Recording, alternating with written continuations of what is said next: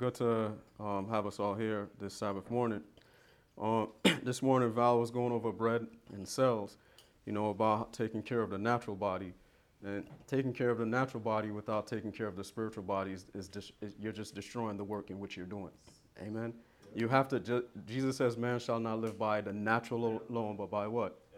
Every word that comes out of the mouth of God. He didn't literally say natural, but he was talking about natural bread. Amen. So we're not to live by just the natural things, but by every word. It's every word that makes a natural thing even have life. So it's a waste of time to enjoy natural food and not have a greater desire for the spiritual food. Amen. And because Christ gave up the natural food that we might get the, the blessing of the spiritual food.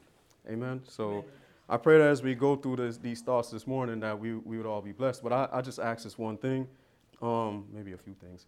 But we, I, this is Sabbath school. We do encourage talking, questions, comments, statements. We do encourage it. But one thing I ask, let's try to keep them brief and have our question and statement formed and yeah, to, pertaining to the subject and, and, and ask it um, so that way you don't, you, an idea might come and you might not have it formed and you stop the presenter, then he gives up his thought to listen to you to form your thought and that just takes away and, and then too much time is lost in between. Amen? So we just ask that form your thought, form your question, put it together, raise a hand, then ask. And so that we, it, we can just keep that, that, that flow going like a blood flow. Amen? So let us open up with a silent word of prayer.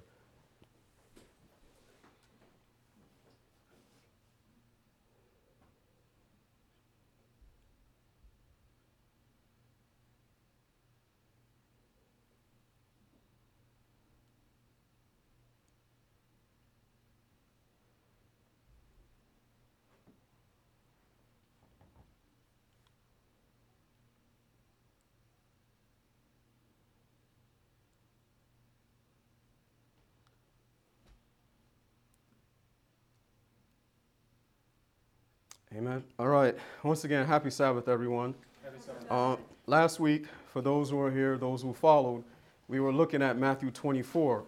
Um, and, and Matthew 24 is, is a wonderful chapter, and it's a chapter that every Christian on planet Earth, everyone that professes the name of Christ, should understand. And, and it, I mean, it's easily, you can open up a Bible if you have one, if one is in your possession, and you can just, you can just read those words and, and, and by the grace of God, maybe the, the Holy Spirit will impress you of the importance of those words. You may not fully understand it, but you will be hopefully led to see the importance of those words that are that are uh, that Christ is, is saying to us. Matthew 24, Mark 13, and Luke 21. And last week we were going over the from verse 4 down to verse 20, but we we stopped in actually verse um, 15, 15 to 19, and, and I'm gonna pick that was just dealing with the first part of the sign. The disciples asked two questions. But before I go into that, I just want to ask this because it's Sabbath school. What is the purpose of prophecy? What is its goal? What, what, what does Christ intends by giving prophecy? To God. Foretell future events. To foretell future events, to guide. What else? It- it's the most important one. The- Help us be better Huh? prepared. to help us to be better prepared. So y'all gave me three things. It's to foretell, it's to guide, to help us to be better prepared, and salvation. But say it again. That's the most important one because Rule 14 says the most important rule of all that we have what? Faith. Proph- if prophecy does not lead us to have faith, it did not do its job. Amen. Amen. That's where I was going. John 14, 29. The whole purpose of prophecy is to make someone believe the very words that are being uttered to them. Amen. What does it mean to believe?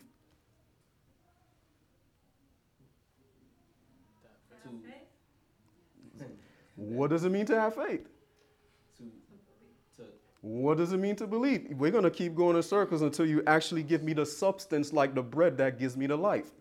Just saying this is bread, it means nothing unless you what? Eat it. So just saying this is the word of God means nothing unless you what? Live it. Amen. Live it. Yes, we need to go. Amen. We that means we have to understand what believe means then. Amen. I do know that you know someone believe when they will do it. That's where we go. Amen. Amen. Show me thy faith by your what? Works.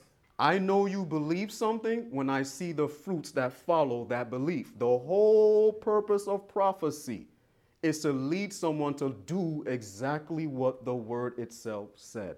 Amen. If you don't do what it says, prophecy failed in your life.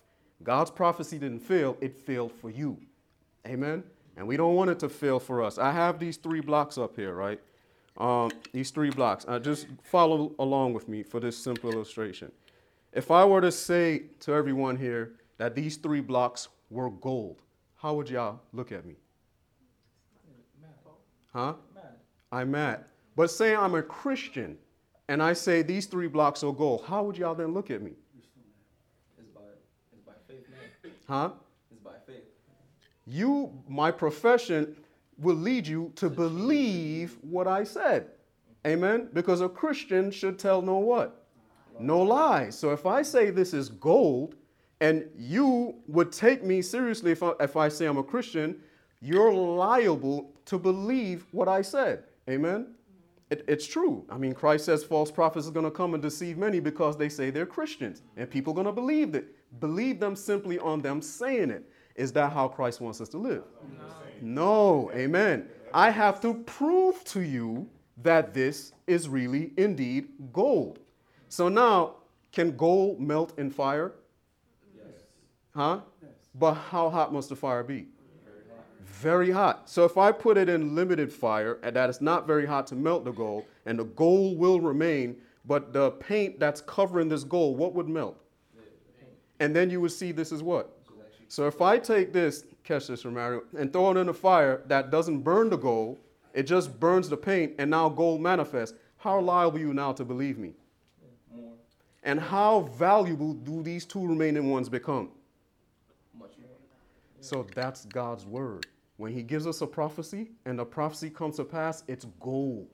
And it's designed to make His word so valuable. And just look how much our interest will now be in these two blocks because these are really gold. You would stretch your hands out to me and want these things, right? So God expects when we see prophecy comes to pass, we would stretch our hands out to Christ and desire these things so that He would give it to us. Amen. Matthew 24 is designed to lead people to stretch their hands out to Christ so that he can teach them and prepare them for what's coming. The whole purpose of Matthew 24, Mark 13, and Luke 21 is to keep the Christian in a constant state of watching and earnest preparation for Christ's second coming. Amen. That's, that's, that's what it's designed to do. And this is what we're going to look at this morning um, as we continue. Last week, we, we went over the destruction of Jerusalem. The disciples asked two things. They said, Lord, what is, when is the, Jerusalem's going to be destroyed? And what is the sign of your coming? And this is what we're going to look at at this time. And I pray that um, it, would, it, would, it would encourage us to look for the signs that are actually literally taking place around us. The only reason we don't see it is because just like these blocks, Satan has covered prophecy with paint. And the only way to remove the prophecy, we must go into God's word so that God's word would burn off the deception that Satan has used to hide from us the fulfillment of Bible prophecy. So God's word is that fire that consumes deception so we can see the gold, that fulfillment of prophecy, and then our desire for God's word would increase. Amen. So if we don't go into God's word and allow him to remove the paint that Satan has constructed and put over the events that are taking place and blinding people from seeing the fulfillment of prophecy, we, our souls won't be nourished by that bread that God wants us to be nourished by. So let us take a look at some of these things. I love these picture right here, as you can see. This was something that NASA released this week, and, and I thought it was, it was very fitting for the subject in which we're looking to, the signs of Christ's second coming, because these things in which they're seen in the heavens, they're failing to see that these are just signs of Christ's second coming. Amen. Yeah. What did Christ say in Matthew 24? Be. There'll be signs where? In the heaven. Signs is something you see. And they are what? Seeing something. But they can't read the thing in which they're seeing. Well, when we go into the Bible, it will help, it will the Bible interpret for us the very things our eyes is looking upon so that we can understand what's taking place around us. Go ahead. Are you able to see back? Mm, not so much, no. That light is really bright. there's a, just a quick thought there as you brought that up. Um, the fire. Yes. If someone don't go through the fire, there can't be a love for prophecy. The Amen. disciples, they have to go through the fire of waiting forty years. Amen. before people started having that love, and, and I only raise that to say is, this is what we are. We're gonna have to go through this fire. That's why the scientists can't understand the science. No one they, they not seen the goal because, because God's people are not demonstrating Amen. that they've been through the fire and that these things need to be, so, so by God's grace, we have to recognize if he's teaching this, it's gonna take us through the fire. Amen. Yes, it is. We are to Amen. be the thing that people look at and stretch their hand out these. We need to become the goal to the people, in other words. Amen. And the Bible does say that God's going to put us in the fire so that people do see the gold. Amen. That, but He's not going to make the fire hot to burn the gold. The fire is just hot to burn the rubbish that's covering the gold. Amen. The, the hot fire that burns gold, that's the lake of fire. That one is going to burn up those that refuse to allow Christ to cleanse them. Amen. And we don't want that. We don't want to be in that fire. That one destroys all elements. Um, let's go on. In, in the notes, I have here a recap. Last week we went over uh, Matthew 24. We saw that it was a destruction that was coming upon Jerusalem. Jerusalem was a large city that the, that the people lived in. And Christ gave them a prophecy that was indicating to them signs that will let them know when that destruction was near. And, it, and it's, and it's Matthew chapter 4, verse 4 to 14. And we stopped off from 15 to 20, where the, the last of that sign for Jerusalem was the, the siege of Jerusalem, um, where Cestius surrounded Jerusalem, which was the final sign that was to be given to them just before Titus came and destroyed it. And we went over, if we remember the history of Nero, which I love, Nero was the last, the last Julio emperor, Julio something emperor of Rome. Of a, he, he was the last in the line of Caesar Augustus. Caesar Augustus was the, I mean, Julius was there, but the real emperor was Augustus because he ruled the world at that time. Julius prepared the way for that. Amen. That's what Julius did, and Augustus began to rule. Nero is from that line, and he was the last one that died in 68 BC. And when he died, Vespasian came over. Do you know what they said when Nero died? It was the time of four emperors. They were four emperors were striving for the time for the for the for the seat of Rome. And Vespasian was one that came out. What prophecy comes to mind when you hear that? Daniel 11 what? 3. Three.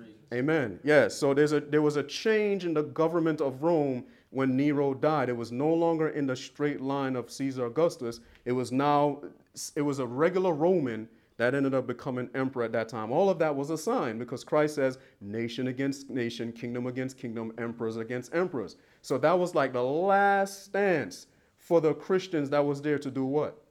To leave. They, they had to leave. You had to get out because Vespasian is going to come back once he becomes emperor. And that's the first thing Vespasian did when he became emperor. Guess what it was?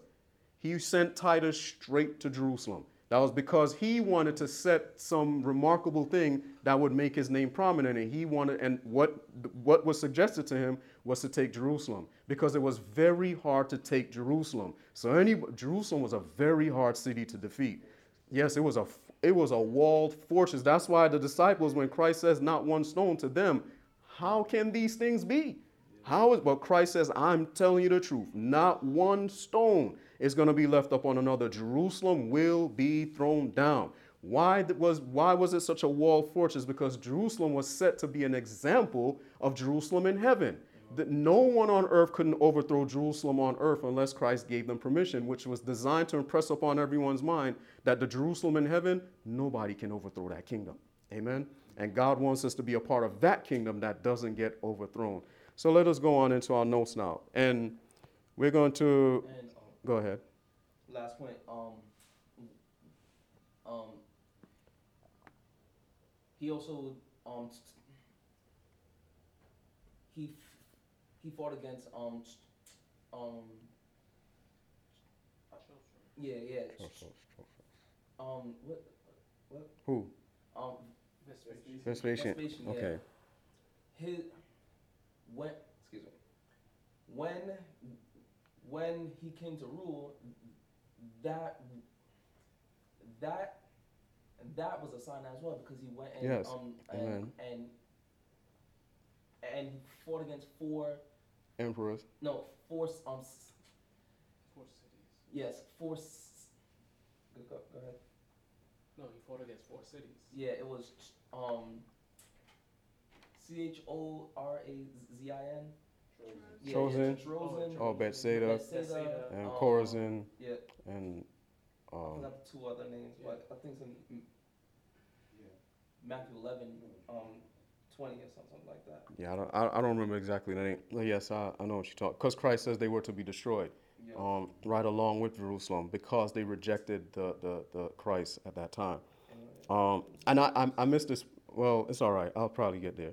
Um, I have in here Matthew. I'm gonna, I'm gonna go over that Matthew 24, where the disciples asked Christ what will be the sign. And um, follow me with this next one. This is Matthew 23. I only put this in to show that Matthew 23 is, is tied to Matthew 24. And Matthew 24 came as a result of 23 when Christ pronounced the woes on, upon the Pharisees because he saw that they were going to kill him, that they rejected him as the Messiah. So he pronounced this woe upon them. Jump, jump down with, you can read this portion on your time. I just wanted to come down to these verses. Just look at me to verse 35, where Christ says, or verse 36, where he says, Verily I say unto you, all these things shall come upon this generation. Um, where Christ, I, this is the part I, I, I wanted to, to emphasize here. He says that the right, the, the blood of Abel, all the way down to the blood, blood of Zacharias, is going to be required of this nation. In that, the Lord was teaching us a lesson. And the lesson he was teaching us when Cain killed Abel, what should have happened to Cain? They should have died. But what did God do? He held. He held back the evil. Okay, so when so when Jerusalem, when, when their fathers killed all the prophets, did any of them die? No, God restrained all the evil that should have came upon them. When Nineveh sinned and Jonah went to Nineveh and preached to her, what did Nineveh do? And what did God say? All the evil that I thought to bring, I'm not going to bring. So all the evil is should the evil still come? Yes. What does God do to those evil? He Holds bottles them up. Yeah. He holds them in a cup until the fourth generation. It's in the fourth generation where all the evils that should have came up in the first generation, the second generation, and the third and the fourth is together. The Lord pours all that evil upon that last generation. Why? Why does he do that? Does anyone know? What does the Bible say? God is what? What is God is? So why is he doing that? It's harder to save the people in the fourth generation. They need as much signs and evidence as they possibly can to lead them back to God. Children of Israel in Egypt, it was the fourth generation, the Bible says. What the Lord walked through there with 10 plagues. All those plagues that came upon Egypt should have came upon Egypt in the first generation, in the second generation, but the Lord reserved them for that time to save the people of that time because their perception, their understanding of God was so darkened that he had to manifest more of his power in order to bring them out. If the Lord had killed everyone that committed sin right away, not too many people would believe. They would just say it's of natural causes.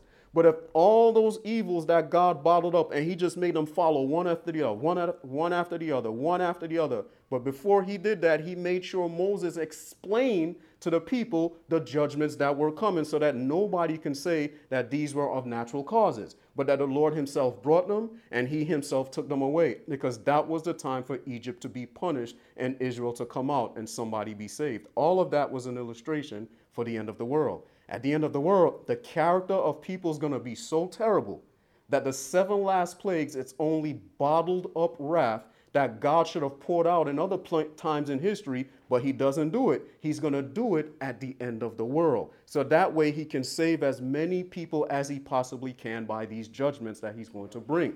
Amen. The Bible says when judgment is in the land, the people seek righteousness. Yeah, y'all follow? Amen. All right, go ahead. It's like the, the rain in Noah's time, um, antediluvians, it, it built up and built up in the clouds and it never rained. Amen. The Lord saved it. He held it He up. held it- he held Yes. it. Amen. And he gave them the strongest evidence he can give them animals coming onto the ark, lions walking next to the zebra and not killing it. All of these things he manifested before their eyes so that they can see on that, that what Noah is saying. is- Until this day, animals always seek the highest places when danger is coming. Amen. To, to, to, to give us this warning. But going to Matthew 23, here's why the disciples asked. Just jump down with me now to the last one. In verse 38, it says, Behold, your house is left unto you desolate. For I say unto you, you shall not see me henceforth till ye shall say, Blessed is he that cometh in the name of the Lord. What is Christ talking about here in this last verse? He's telling them, You're not going to see me anymore until you see me come, then you're going to say, Blessed is he that comes in the name of the Lord. If they're not going to see him anymore, then when are they going to see him? At the second coming. All we have to do is go to Revelation chapter 1, verse 7, where it says, Every eye shall see him, even those that pierced him. So, they, so these people are to be resurrected so that they can see Christ coming. And that's what he's telling them. So the disciples, when they heard this, this was, this was a logical question for them to ask. And this next one, they asked him, Lord, when shall these things be, and what shall be the sign of thy coming and of the end of the world? Because that's what Christ impressed upon their minds. And they were led to ask this question. So now, I'm just going to read this. Uh, what shall be the sign of thy coming? And this is from Desire of Ages 680, 630. It says, From the destruction of Jerusalem, Christ passed on rapidly to the greater event, the last link in the chain of this earth's history, the coming of the Son of God in majesty and glory. Between these two events, there lay open to Christ's view long centuries of darkness, centuries for his church marked with blood and tears and agony. Upon these scenes, his disciples could not then endure to look, and Jesus passed them by with a brief mention. Why am I going over this? because in Matthew 24, the question was in Mark 13 and Luke 21. I keep stressing this. What the disciples asked was the destruction of Jerusalem. What was the sign for that? And then they asked, What is the sign of your coming? So so Christ, he wasn't going to give them a list of things that were going to happen. What he was going to give them was just signs specifically to what they asked for. Amen. So Matthew 24 and Mark 13 and Luke 21 are answers that come specifically to what the disciples asked for. Why is this important to us? Because when these things come to pass, it's designed for them that saw it to believe or for the people at the end of the world for the people at the end of the world because these are historical events. Um, now, this next one.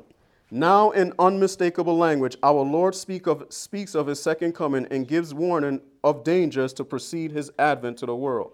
Um, let's go to our next slide as we bring this up. The Savior gives signs of his coming, and more than this, he fixes the time when the first of these signs shall appear. What does he do? He fixes the time when the first of these signs shall appear. Notice, he jumps over history. He's only going to that point in history that reveals to us the sign of his coming. So when we come to the point where we recognize the first sign of Christ coming, this is to indicate to the people living in that time, we are literally living in the generation that's going to see Christ come. So what do you think the people are going to do when, when his disciples begin to see these signs come to pass? they're really going to get themselves ready for that coming. Y'all follow? All right, so let's look at this. What is the first sign? Let, us look at what Christ says. It says, um, He says, This is the immediately after the tribulation of those days shall the sun be darkened and the moon shall not give her light. What tribulation is he talking about? Remember, he's not giving us a historical uh, uh, a prophecy leading us down. He's giving us, us the signs of his coming. And he takes their mind to the place to look for the first sign, and he says, immediately after the tribulation. Y'all, y'all follow? Mm-hmm. So then we would have to, what tribulation is he talking about? For sake of Bible study, I'm not going to go into that. Christ is pointing their mind to the 1260, the papal persecution. I want us to see what Christ just did. If you go into Matthew 24, which we're not going to look at right now, from verse 4 down to verse 20, Christ walks them through the destruction of Jerusalem. And he comes down to the end. Jerusalem is destroyed, right? So logically, if he reaches the end of the destruction of Jerusalem, that means he's finished with that explanation. He's finished with that one. So the next verse is not about Jerusalem. What is it going to be about? The sign of his coming. So this is the second part to the question. The first part, what is the sign of Jerusalem's end? Well, Christ reaches the end. And the last verse is, see that your, your flight be not in the winter, nor on the Sabbath day. That's the last verse for the destruction of Jerusalem. And we were told last week that for 40 years, the disciples in Christ's day prayed that their flight wouldn't be on the Sabbath day nor in the winter. Well, Jerusalem was destroyed. Now, the next thing the Christians is looking for is for the first sign of Christ coming. And it was the dark day. Amen? Which is right here. The dark day. This is what we're about to read. This is the sign that Christ gave. And just so that we don't confuse it, Christ says immediately after the tribulation. But what I want us to see, let's look at how, um, let us look at how another one of the disciples express it. Um, we're going to read Matthew for this point, and then we're going to look at how Mark says it. It says, For then shall be great tribulation, and go down to verse 22. Well, I'm gonna read the whole thing. Such as was not since there since the beginning of the world to this time, no nor ever shall be. And except those days should be shortened, there should no flesh be saved. But for the elect's sake, those days shall be shortened. Immediately after the tribulation of those days shall the sun be darkened, and the moon shall not give her light. All right, so let's go down to this. Let's look at how Mark now puts it. Um, I actually like how Mark says it. For in those days, I'm sorry.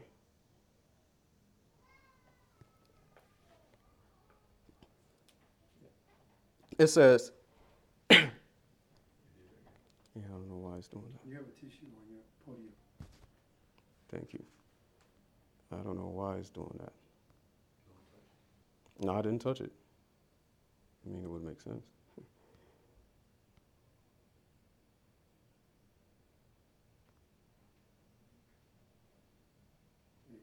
Now it's going to do it again. Hopefully not. All right. It says, Mark says, For in those days shall be what? Affliction. Go down to verse 20. And except that the Lord sh- sh- um, had shortened those days, no flesh should be saved. But for the elect's sake, whom he have chosen, he have shortened the days. But what? In the, the, the tribulation. Y'all, fo- do y'all see what he's saying? Yeah. How did Matthew say it? Do y'all remember? At, No, no, no, not. He's, at the end of amen. Matthew says after the tribulation. Luke also said, I mean, Mark also said. No, Mark doesn't say after. No, but the, the, point I'm focusing on, Matthew doesn't say what Mark is saying here. That's why I'm saying this. Matthew says after the tribulation. Mark says in the tribulation.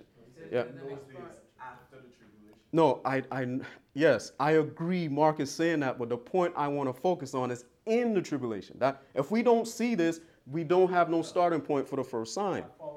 That's that's what I'm. That's what I'm. focusing on. Amen. I just know you have to still, ex- because I I don't want to go ahead. No, I want to go ahead.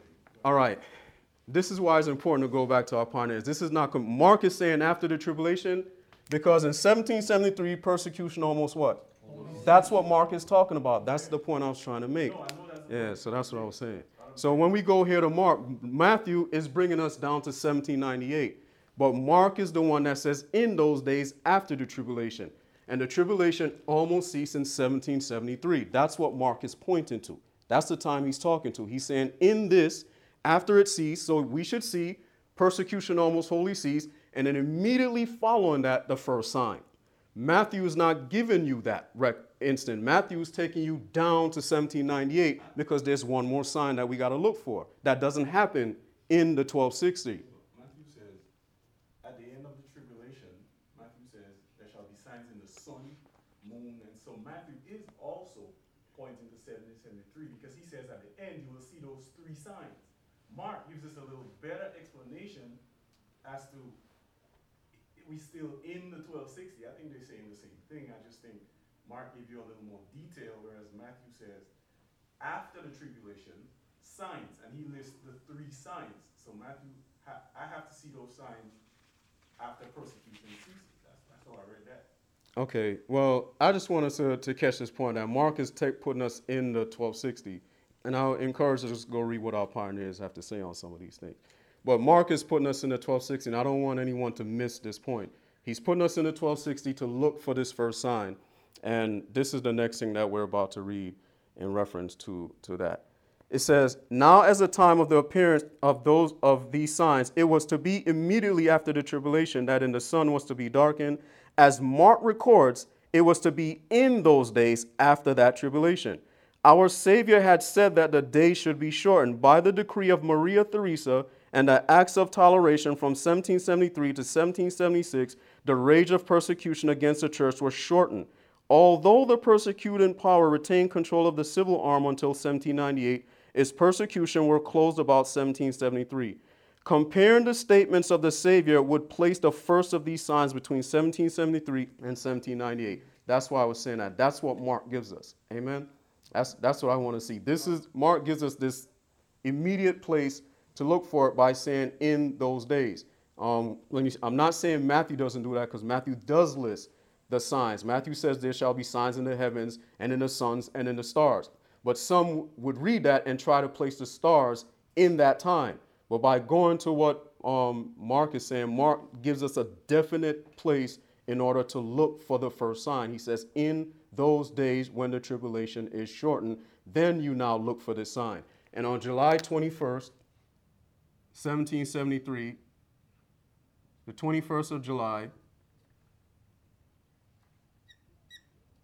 nations began to suppress the Jesuit power. The Jesuits was raised up to persecute the Protestants. And in 1773, they passed a decree, the papal bull of 17, July 21st, 1773, would suppress Jesuits all throughout Europe. And therefore, the Rome's hands was kind of tied in persecuting Christians. And seven years after that, they saw the first sign. The sun was darkened and the moon didn't give its light, just like how Christ said it, said that it would happen. And why is that important? Because when you go look that up in history, till this day, there is no scientific scientific explanation for that dark day.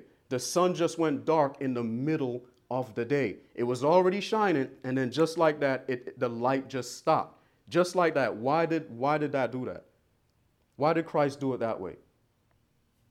So there's no doubt. That it could not be confused. I t- so you can't what? Confuse it for anything. Amen. And so that you would what? Believe. I told you these things before it comes to pass so that you might what? You might believe. Ellen White says unmistakable signs was given. It couldn't be mistaken that this was supernatural. It had nothing to do with natural law. There was no eclipse. There was no eclipse whatsoever. The sun just literally went dark for three whole days. And that was what that was the first sign that Christ gave um, to, to, to the Christians at that time. And go ahead. Okay, yeah, I wanted to move. And it says, And when these things begin to come to pass, now here's what Christ says Then look up and lift up your heads, for your redemption draweth nigh.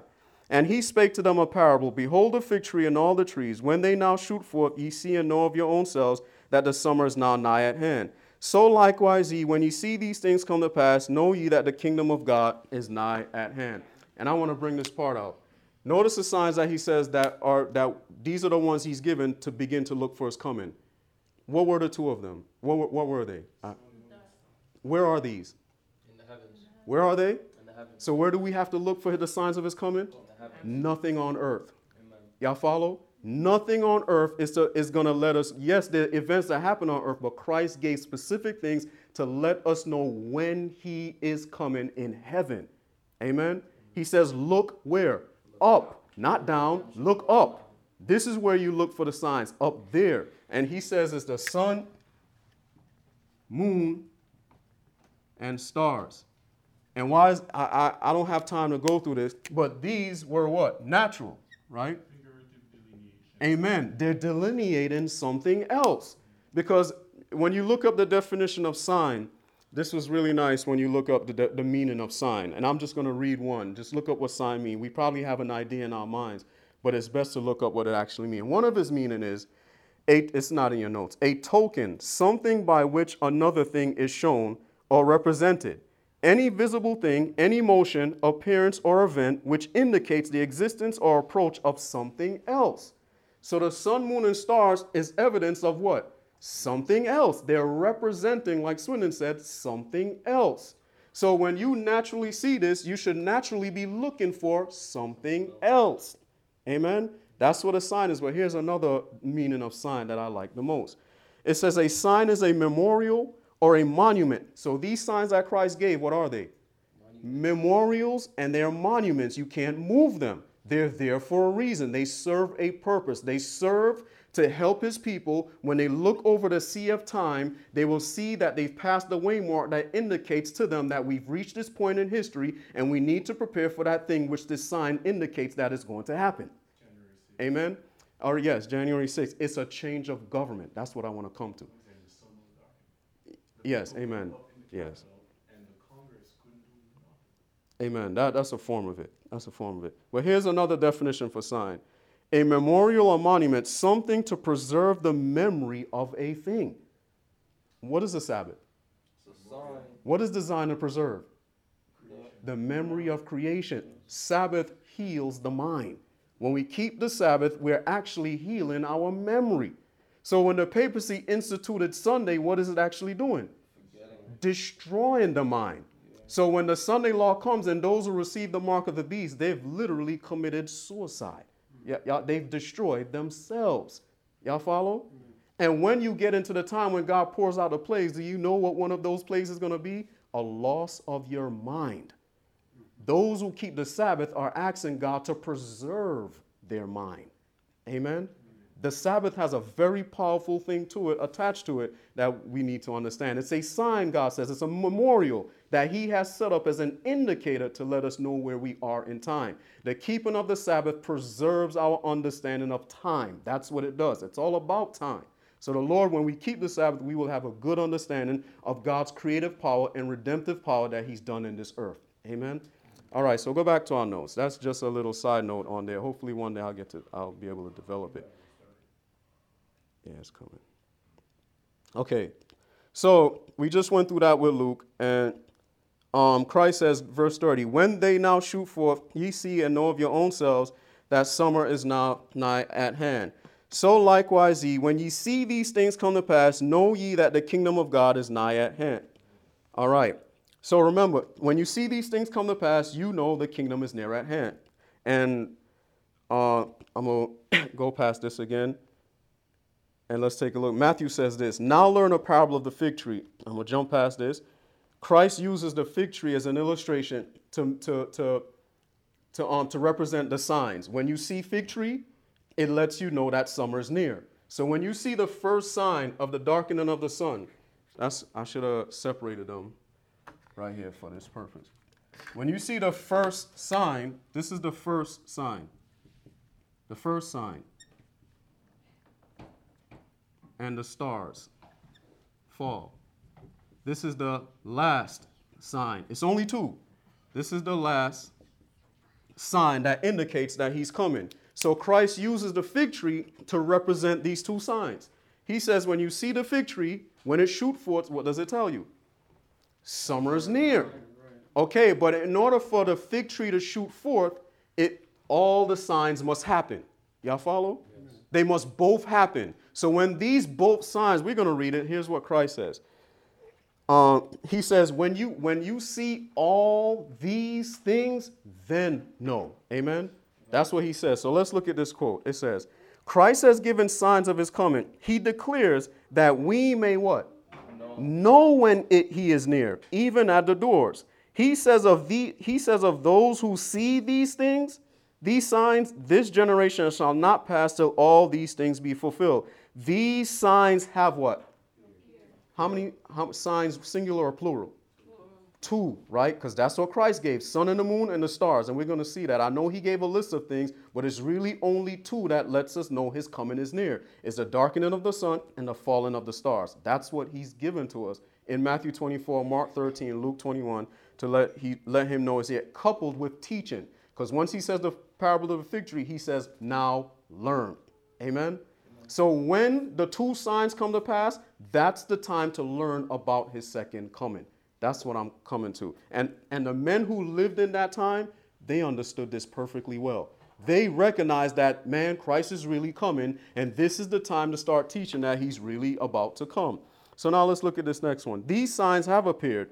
Now we know of a surety that the Lord's coming is at hand. Um, go, let's go over to this next one now. In 1833, two years after Miller began to present in public the evidences of Christ's soon coming, the what? The last, the song. The last what? What was the first one? The. The darkening of the sun and the moon. And the last one was the stars. So at um, let's continue. Which were promised by the Savior as tokens of his second coming. Said Jesus, the stars shall fall from heaven. And John in the Revelation declared as he beheld in vision the scenes that should herald the day of God the stars of heaven fell onto the earth, even as a fig tree casteth her untimely figs when she is shaken of a mighty wind. This prophecy received a striking and impressive fulfillment in the great meteoric shower of November 13, 1833. They have never ever seen anything like this in his till this day. There hasn't been another one like it.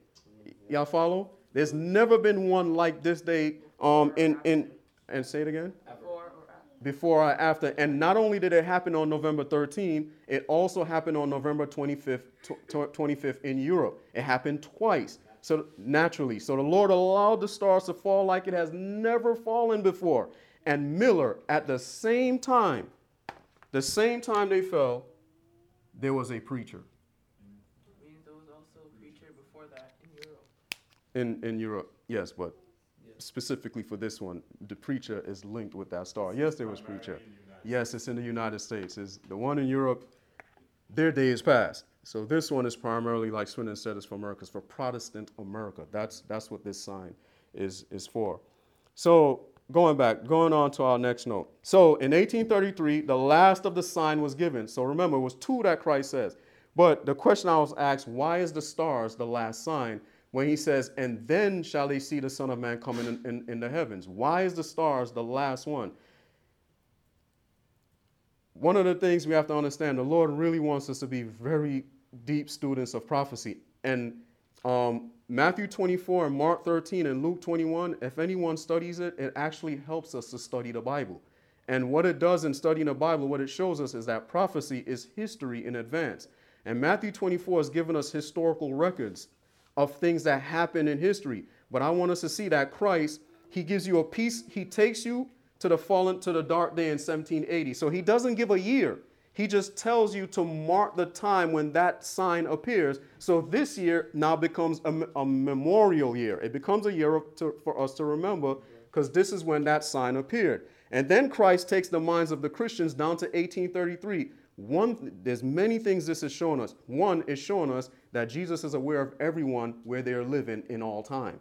Amen. It's showing us that. He's aware of all of his people no matter what time they're living it. And because he's aware of his people, he gives them comfort by letting them know that he's aware of them by giving them, giving them these signs to watch for that would comfort them in the hour in which they live. So, failing to look for these signs, we're not going to receive the comfort Christ really wants us to receive. And, and w- another thing that this does, Matthew 24 and Mark 13 and Luke 21, it teaches the Christians to keep an eye, a, a watchful eye for the signs of the times. It teaches us how to read the, the events that are taking place around us. That's what it's designed to do because if we don't keep our eye on the events, like I was saying about the gold covered blocks, that Satan puts a, a, a, a paint over 1780. He puts a paint over 1833. He puts a paint over 1798. He hides the, these facts, these records from people so that they would not be moved to prepare or recognize that they're even living in the last days. So when you saw these two signs, this was a sign that, man, we are in the last days. So the generation that saw those things, what do you think they were going to do? They were going to live like they were really in the last days. And that's why William Miller came up and his message was with power because he believed the sign that Christ gave them. They really believed it. Um, the falling of the stars and all these things. Now let's um, look at this. Why is it the last sign? She takes us to John. She says John spoke of the same thing. And in Revelation chapter 6, verse 13, it says, And the stars of heaven fell onto the earth, even as a fig tree casteth her untimely figs when she's shaken of a mighty wind. And the heaven departed as a scroll when it is rolled together. What is this a sign of? The second coming. So the last thing you see after the stars is it takes you where? So how many history is Christ jumping over? Many history. He's going from the falling of the stars and he's immediately going down to the second coming. So the, the, the pioneers of that time recognized then the last sign that anyone will see just before Christ comes is the falling of the stars. Y'all follow? This is the last thing that Christ gives to us to let us know we're in it. And it's not that there's other signs. Matthew 24 is designed to show us the destruction of Jerusalem. The movement that takes you to the end of the world. Yes, amen. Takes you down to the end of the world. Um, GC says, Thus was displayed the last of those signs of his coming, concerning which Jesus bade his disciples. When you shall what? See all these things, what? Know that it is near. So remember, what is a sign? It's a memory.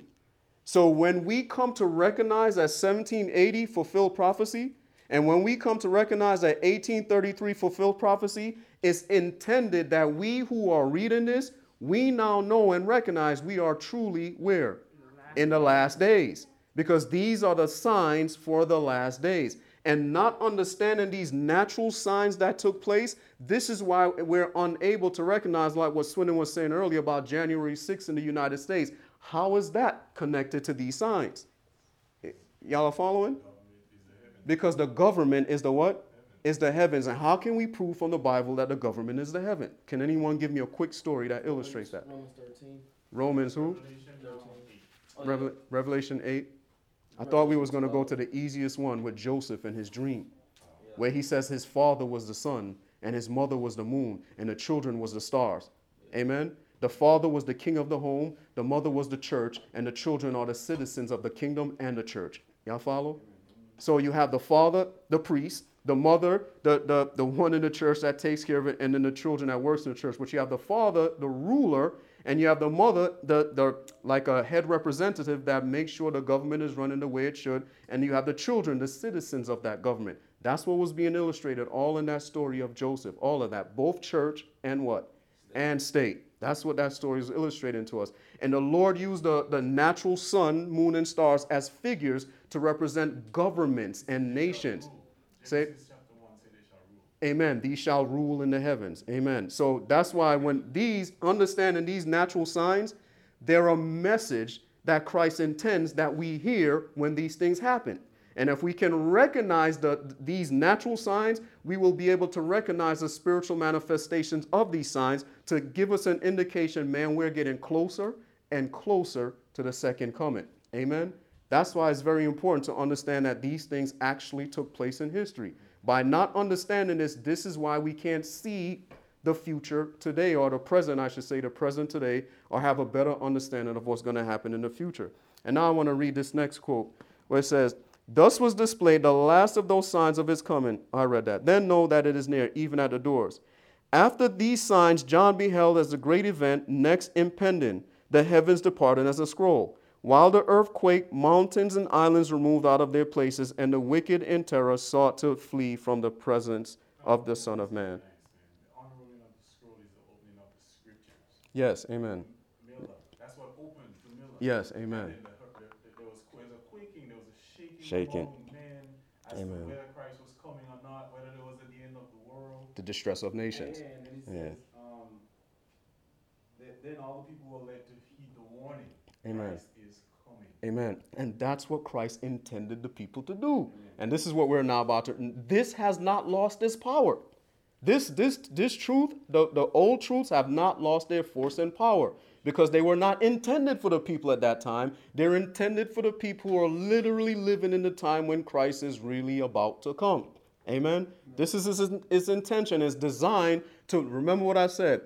When you see the block turn to gold after you put it in the fire and gold is manifest, your desire for the for the remainder of the blocks should go up. So when we see prophecy come to pass that God has indicated, our desire to live a Christian life should go up. Amen. That's what it's designed to do. It says, Many who witnessed the falling of the stars, 1833, looked upon it as a herald of the coming judgment, an awful type, a sure forerunner, a merciful sign of that great and dreadful day. Thus, the attention of the people were directed to the fulfillment of prophecy, and many were led to give heed to the warning of the second advent. This is what happened in 1833.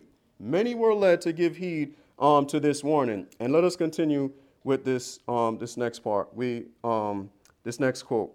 As the inhabitants of, um, I really like this quote um, for this reason she's she um is now going to take the time of the antediluvians that they were given signs it they were supposed to know when the flood was near not only did god tell them when the flood um not only did god give them signs that there was a coming flood but he actually told them when the flood was going to come Yes, eh, he told them, he said, Noah, 120 days, which is 120 years. And Noah preached to the people for 120 years. But like Swindon said, Enoch told them the flood was going to come. How do I know that? Jude tells me Enoch prophesied of the coming of Christ. So Enoch was prophesying alongside Noah, warning the people that Christ was going to come. Enoch understood that the flood was a type of the second coming. Because when Christ comes, he confirmed it by saying, As it was in the days of Noah, so shall it be in the coming of the Son of Man. He Christ used the flood to illustrate his second coming. So Enoch used the teaching of the flood to illustrate to the minds of the people that this represents Christ's second coming. That's why Jude can say Enoch prophesied of Christ's second coming. Before the flood even came, Enoch understood that the flood was a type of Christ's second coming. Y'all follow? That's the kind of spirit Christians should have. We should see what God is doing, but also see what he's pointing to later on in the future, just like Enoch. Amen. He walked with God, so we are to walk with God. We have the same opportunity like he did to walk. Yes, amen. Was, amen. Amen. Amen.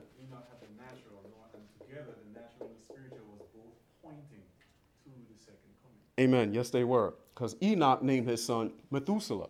And the meaning of Methuselah, what, is it, what does it mean? When he dies, it When he dies, the flood comes. And Methuselah was the longest living man in this earth. He lived for 969 years. And literally, the year he died, what happened? The flood came.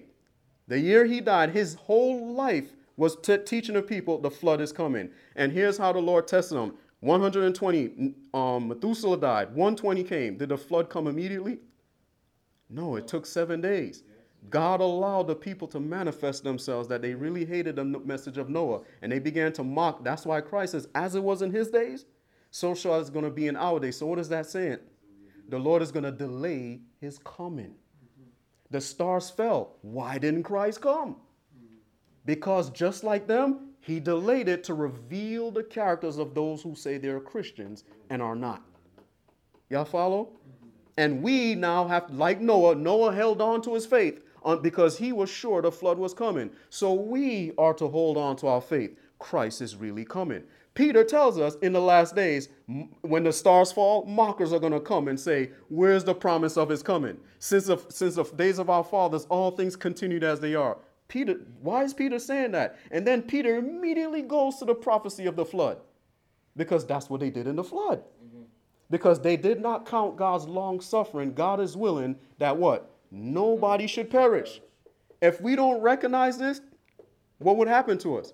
We would perish. So the Lord allows time to go on to give people living in the last days an opportunity to recognize that the signs that Christ promised to give us were already given.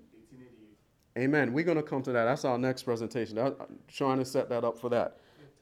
10 minutes, thank you. I'm, I'm at the end anyway. So going on, it says, As the inhabitants of the antediluvian world knew not the time in which they were living, so the inhabitants of the world today what?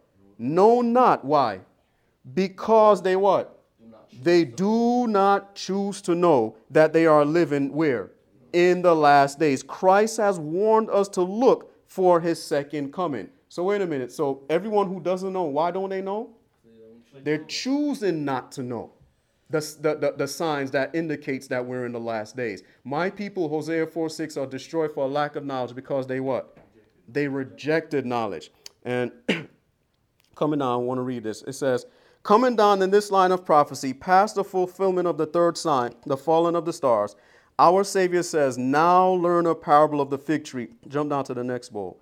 But to the generation that was to see these things fulfilled, not fulfilling, but what? But fulfilled. The things to be fulfilled as tokens that Christ is at the door do not include the shaking of the heavens when he will be seen actually coming. These signs of his near coming include this third sign. This one in the stars, the Lord's appointed time for the people to what? learn the power. So the falling of the stars is God's what? Appointed time to learn. And that's why I said William Miller. Right where the stars fell, what did the people have? A preacher. It's Galatians 4. Amen. When the fullness of Time come. Praise God. Amen. Amen. Amen. Going on, it says, The Lord's appointed time for the people to learn a parable of the fig, fig tree dates this side of 1833. Here is the Lord's time for the world to be aroused to the great truth that his coming is at the doors, and that his coming will be before the generation who hear that parable shall pass away. So we see how the time is what?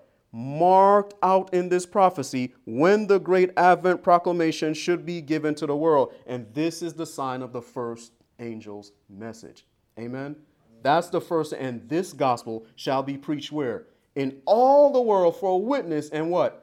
then shall the end come. So why hasn't it come? Because this gospel didn't finish his work.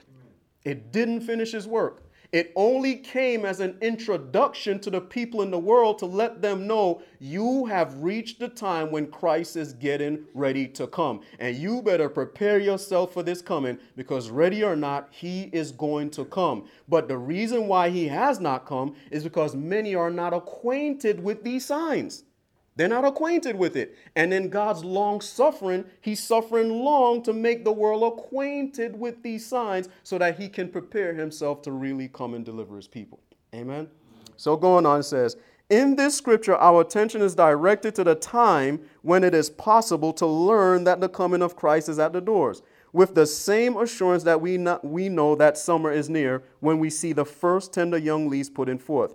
It may also be known that we have come to the generation which shall not pass off the stage of action until Christ himself shall come. When the time comes to learn the parable, it is emphatically true that it is the Lord's time to raise up teachers to teach the parable. The inquiry of the apostle on another occasion is equally applicable here. How shall they hear without a preacher? And how shall they preach except they be sent?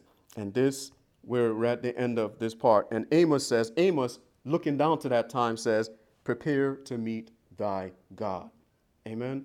That's what these signs are intended to do, to prepare us to, to meet the Lord. The only reason why things haven't rapidly reached to where they, God intends them to reach because his people are not yet prepared for these things. And as a result of not preparing, the Lord delays his coming. And remember what Wesley said the longer God delays, the worse the judgments are going to be.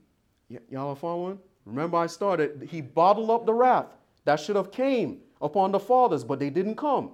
So the Lord reserves the last, the last of his wrath for the last generation where he's going to pour it out. So in other words, the longer his people takes to prepare themselves and do the work that was appointed them, preach the gospel, make the world acquainted with these signs. Let the world know that these memorable things, the darkening of the sun, this thing, scientists till this day, they can't explain it. They can't explain why the sun went dark in 1780 and why the moon didn't give us light, why the moon turned blood red for three straight days. There was no cloud, there was no eclipse, there was nothing. The sun just literally went dark. Until this day, they don't know how. In 1833, the stars fell like they've never fallen before. Till this day, scientists still can't explain why that has t- taken place, but Christ can. Christ says, I'm giving you these things as a sign that you're in the last days and I'm getting ready to come. So prepare yourselves to meet me. And I'm giving you this time from the moment that you see it to get yourself ready for my second coming.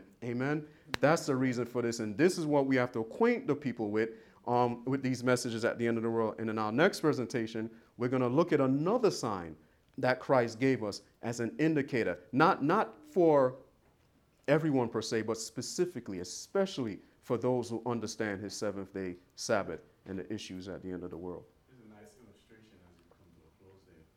You know, um, when, when, when you give in trouble as a child back in the day and you're not at home, your father give you that look, it was a sign.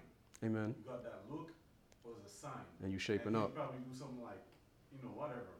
That was a sign for you. But in waiting, you had all umpteen time. Amen. To correct yourself. To, not only to correct, but to repent, to go over it, to think about what you did, and to accept the punishment.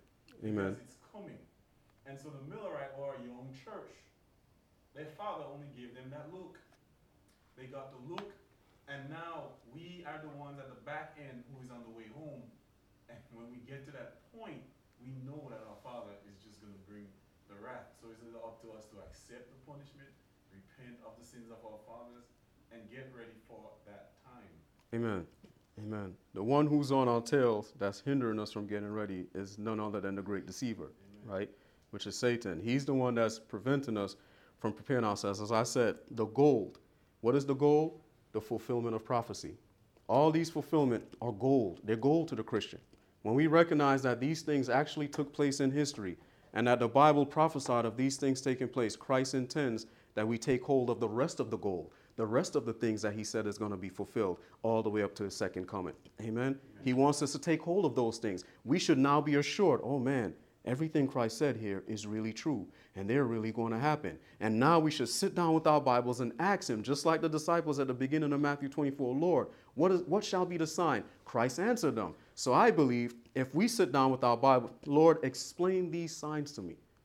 I believe He's going to answer us. And we will begin to see, man, we're truly at the end of the world. There's many other things we're going to bring in, and hopefully in the next presentation, we hope I, I want us to see how much more closer the sign comes to us. Amen. It comes even closer to us in the next presentation. We should have recognized something long ago. We should have seen it. But because we allowed Satan to cover prophecy fulfilled with paint, and we don't go to God's word, to fire, to burn off the dross so that we can see that, that gold and take hold of it, that's what happens. We are, if we don't go, the, the prophecy says we are choosing what? Not to know. Amen. We're choosing not to know. They're plainly revealed. They're not, they're not mistaken. Christ didn't put these things in figures. He plainly says, sun's gonna darken, stars are gonna fall. He plainly said that. And it literally happened literally the way he said it. And it's intended to make us literally prepare ourselves. Amen.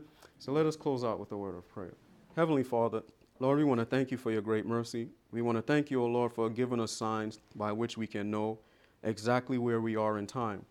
And just like you've given the, the, the, men of old time and space to repent, you gave them 120 years, O Lord, to, to, to put away their evils, to put away the evil of their doings and prepare themselves for the flood. So you're giving us time to put away the evils of our doing and prepare ourselves for the second coming. Please help us to understand. Please enlighten our minds. And I pray and ask, O Lord, that you continue to, to sow seeds of truths in our heart and that you would water these seeds, O Lord, so that they may grow and, and bear fruit unto your name. Please continue to be with us and, and prepare our hearts, O Lord, for the next presentation, we pray. In Jesus' name, amen.